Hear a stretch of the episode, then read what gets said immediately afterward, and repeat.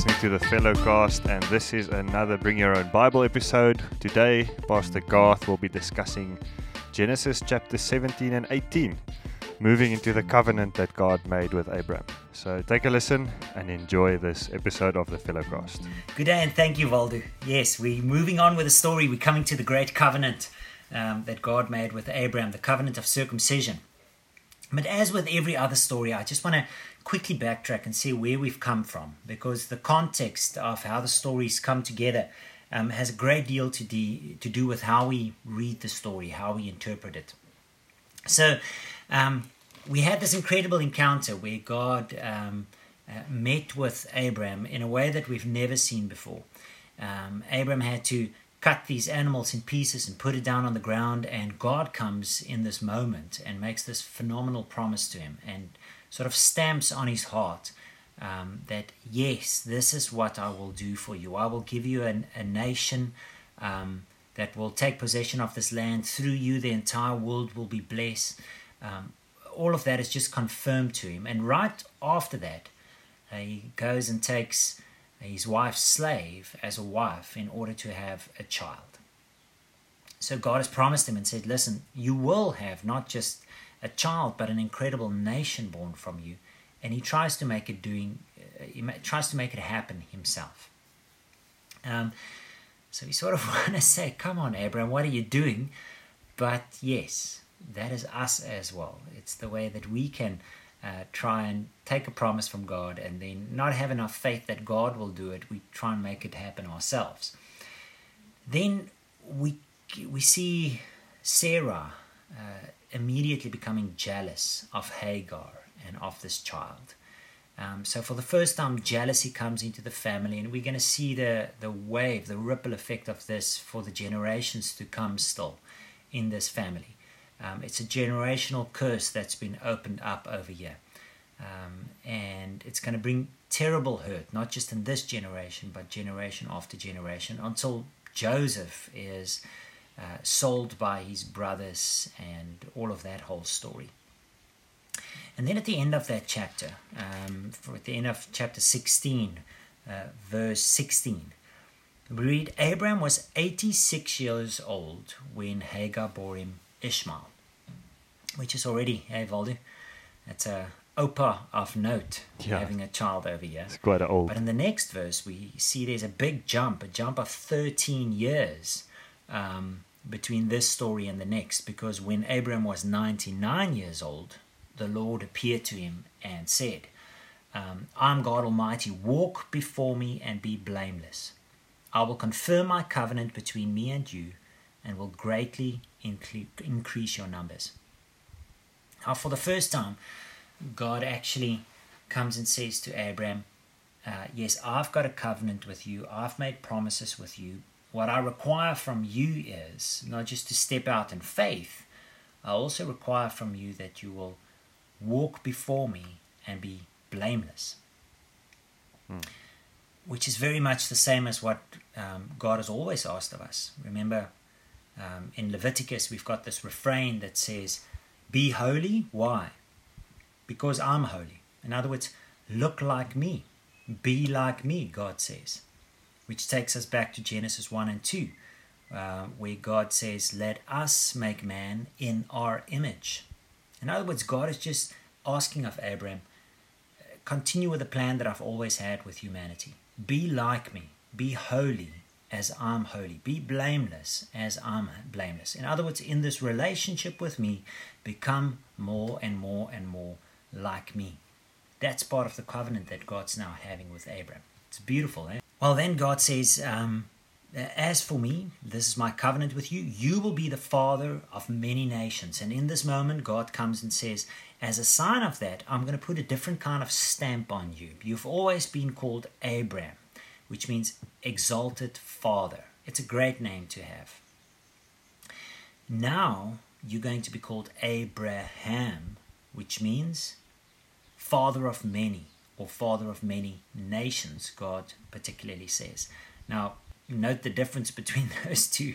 It's, it's all right to be the father of many. I can have 12 children or maybe 20 children, 30 children. That would be great. Um, But what if God would come and say to me, Garth, you're going to be not the father of many, you're going to be the father of many nations. That's a very different kind of picture. It's a multi generational promise that God says, You're not just going to increase now, you're going to increase as a people, um, generation after generation after generation. Um, now, if you read in the book of Exodus, right at the end of Genesis, when they come into the land to meet Joseph and stay there, 70 men come in. Four generations later, when they leave, over 600,000 men leave out. So, in four generations' time, they've multiplied from 70, just the men, to over 600,000, just the men. I think it's something like 635,000 men leaving the place.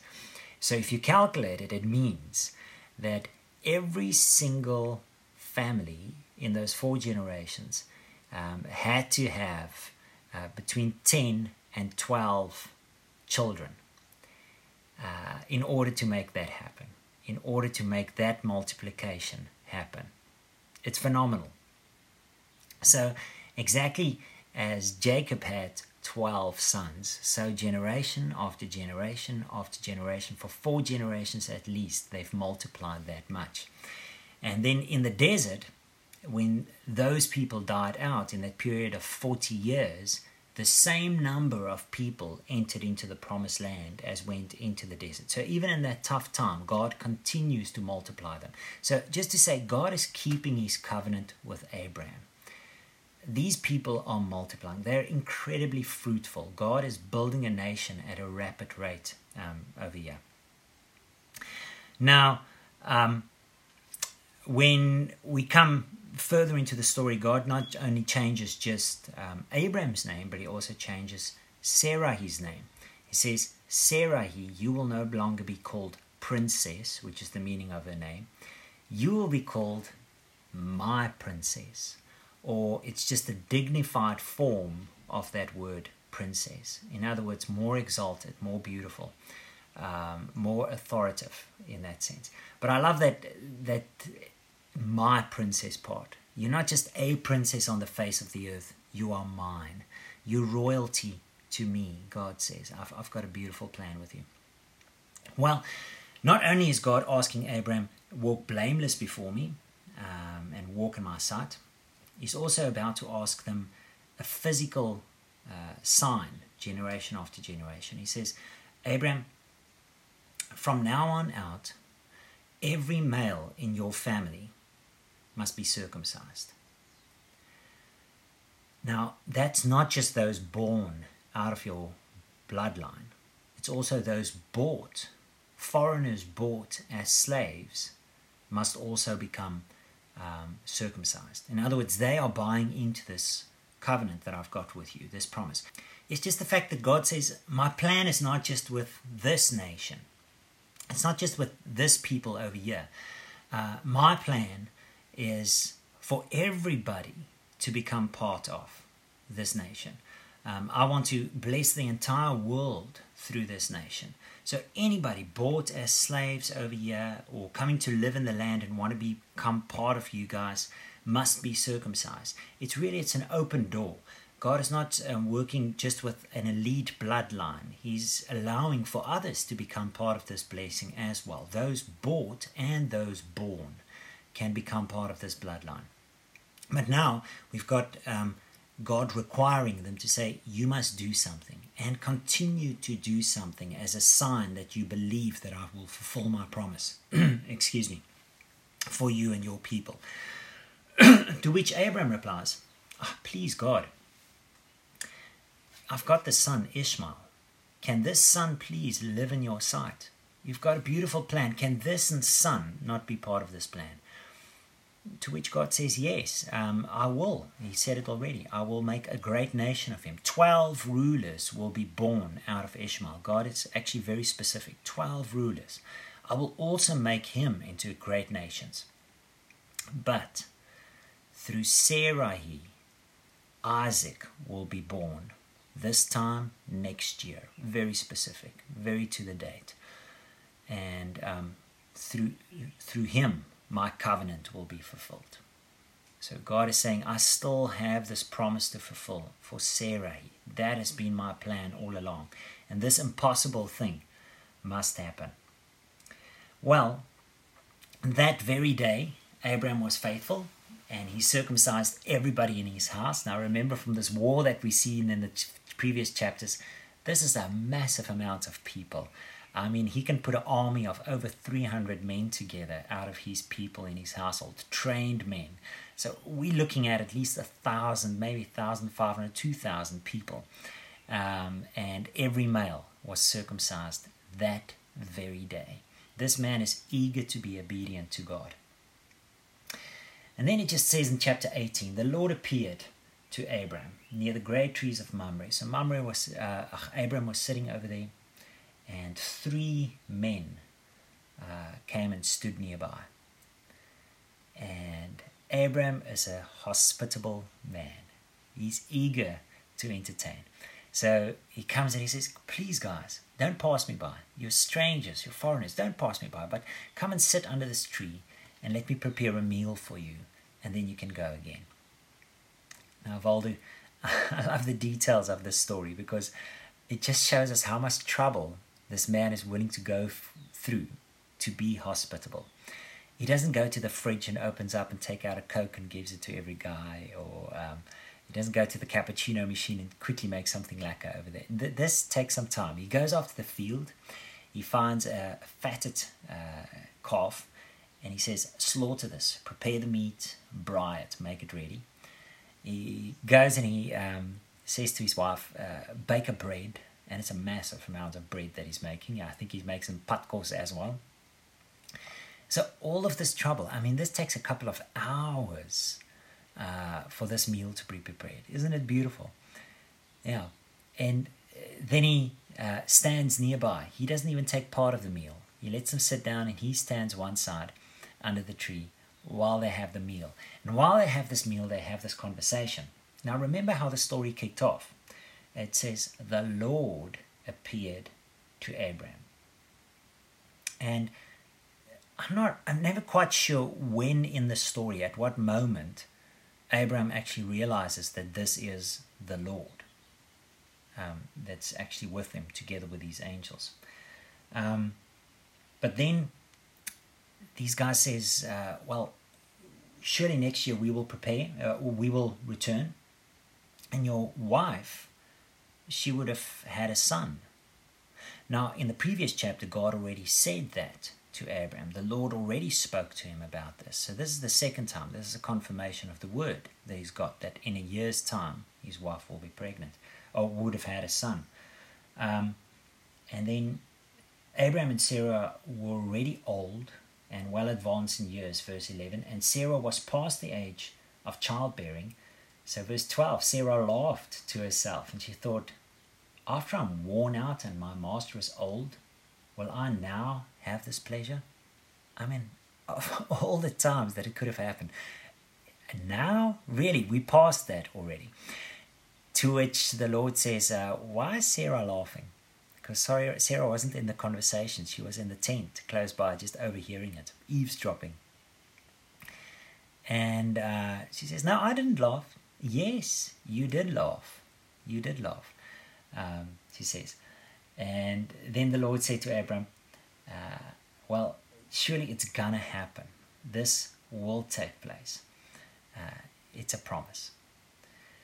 Now, when they finished off their meal, uh, we come to the story of Sodom and Gomorrah. They stand up uh, together, these angels and the Lord and Abram, and Abram walks them off um, just like good South African people will walk somebody to the car, uh, well, he's walking down the road, joining them with the journey. And on the way, they've got this conversation. And then it's interesting, verse 17 the Lord said, Shall I hide from Abram what I'm about to do? Uh, he's going to become a great and a powerful nation, and all nations on the earth will be blessed through him. I've chosen him so that he will direct his children in the household. Um, so must I not make this known to him? Just look at what respect the Lord has towards Abraham. I mean, this is phenomenal.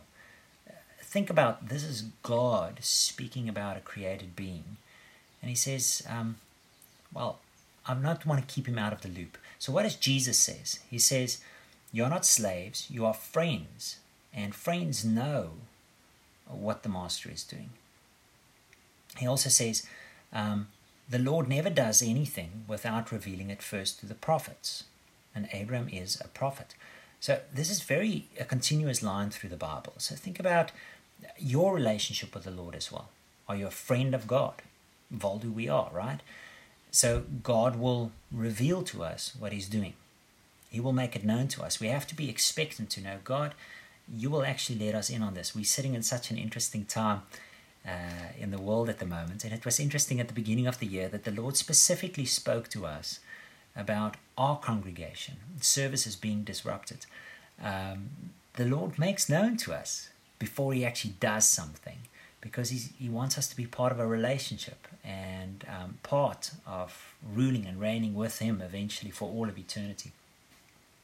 And so, as a response to this, God then reveals to Abraham and He says to him, um, uh, I'm going to Sodom and Gomorrah, and this city is so sinful that the cry of the sin has come up to heaven. And um, I'm going to see if it is, as the report about it has taken place. In other words, this is the last check in to see is the city going to repent? Is things going to turn around, or will they go down this road? Now, remember again uh, who lives there. At Sodom lives Lot, his wife, and his two daughters. They actually, at this time, they're staying in the city. Previously, uh, we told that they stayed close by while he moved in and now is staying inside the city. And Abraham knows that. Uh, he knows that that's my nephew and his family, and they're going to be destroyed because the city is sinful. And the angels went off, the two angels continued down the road into the city, and God stood with Abraham as they looked down to the city. And at that moment, um, God says, uh, Abraham starts interceding and he says, God, surely you will not destroy the righteous with the unrighteous. Um, in other words, he's appealing to God's character. He says, Far be it from you, God, to do such a thing, uh, because that would be unjust, right? So he starts interceding and he says, Well, for the sake of 50 righteous people in it, far be it from you to do such a thing, to destroy 50 righteous people who are with all these evil people in the city. And God says, I will not. But look at the way again that he appeals to God. It's such a lesson for us for intercession. He knows the Lord's character. He knows who God is, how God behaves, how just he is. He says, Will not the judge of all the earth do right? Um, so he knows the Lord out of a relationship. This is not just a, a legal appeal from a distance. This is the friend of God speaking to God who he knows well. And the Lord says, If I find 50 righteous people, I will not destroy the city. I will spare it for the sake of that 50. Um, to which Abraham responds, But what if it's five less than 50? Will you destroy the whole city because of five people, the lack of five people? And God says, No, um, I will not. And Abraham says, Please, Lord, let me ask again, what if it's 40? Uh, will you not spare the city for the sake of that 40? God says, Surely I, will not destroy the city if there's 40 righteous people. And he takes another bold steps. He says, Lord, please don't be angry. What if it's 30 righteous people left in that city? And God says, I will not destroy it for the sake of that 30. And he says, Please, Lord, let me be so bold to speak to you again. What if there's only 20 that can be found? So, all of this is showing that Abraham knows just how evil that city is and that, oh, he's not even sure if the city is safe because there might not even be 30. But the Lord says, For the sake of 20, I will not destroy it. Uh, what if there's only 10 that can be found there, Lord? And the Lord says, Well, if I can find 10 righteous people, I will spare the city. Then in the next chapter, we're going to close off the story now, but um, the city is destroyed, which means there wasn't 10 righteous people in the city of Sodom or in Gomorrah in that territory. And therefore, the Lord brought judgment on the city. Um, so think about what that says about us in terms of we're salt and light. And just God's love for the entire world that He said, I will make you salt and light all throughout the world. I will send you out to be people that preserves society and that brings light into society, that brings um, hidden things to light and brings life and healing into the into the places where you stay. God's desire is for us to be those righteous people in cities that will raise it up, that will bless it, that will make it good places, thriving places to live in, um, and that would spare it from destruction. But remember that we're in a different dispensation as well now through Jesus Christ. Um, when those disciples walked with Jesus around the road, um, and at, one stage, people didn't want Jesus to come in. And some of the disciples said, the sons of thunder, they said, Can we go like Elijah and call down fire from heaven and bring destruction on this place? And Jesus said, Hey, what have I to do with you? That's not my way. That's, that's not how I am. I've come to give life and life in abundance. I've come to bring grace and forgiveness. Um, so when we read the story, we cannot take that um, and look at history and say, ah, you see, that was an evil city. Therefore, God called down fire from heaven. Therefore, God brought a tsunami, or therefore, God brought a disease, or whatever. Um, this is a new dispensation that we are in, and it's a period of grace through Jesus Christ. So, um, unless God comes and clearly speaks and reveals why what happens, it's not for us to try and figure it out, but to intercede and to continue to be salt and light where we are, to preserve and to uplift places. Okay. Listen, thank you very much for another glorious discussion. You can hear the dogs barking in the background over here because we're recording from home now during lockdown. But thank you, Valdo. I greatly enjoyed this. Yeah, thanks, Garth. It's it's always fun, even though we're in different uh, locations. Great. Yeah, I really enjoy these these sessions with you. Thank you so much. Um, so next time we're going into the story of Sodom and Gomorrah, and it's really it's food for thought for us. It's uh, just shows the righteous judgment of God. Um, that ultimately He is the judge of all the earth. He is the God that has to bring righteousness, but also who loves society um, because he sent his son Jesus Christ to die for us on the cross. We have to read it in the light of that, that he gave the sacrifice even for those cities that are that um, defiled. So thanks. Looking forward to jumping into chapter 19 next week. Thank you, Garth. I'm also really looking forward to it. It's always fun to have these discussions and very enlightening um, to read it from a more fleshed out perspective. So I really appreciate your time and the effort you put into these sessions. Until next time. Bye bye.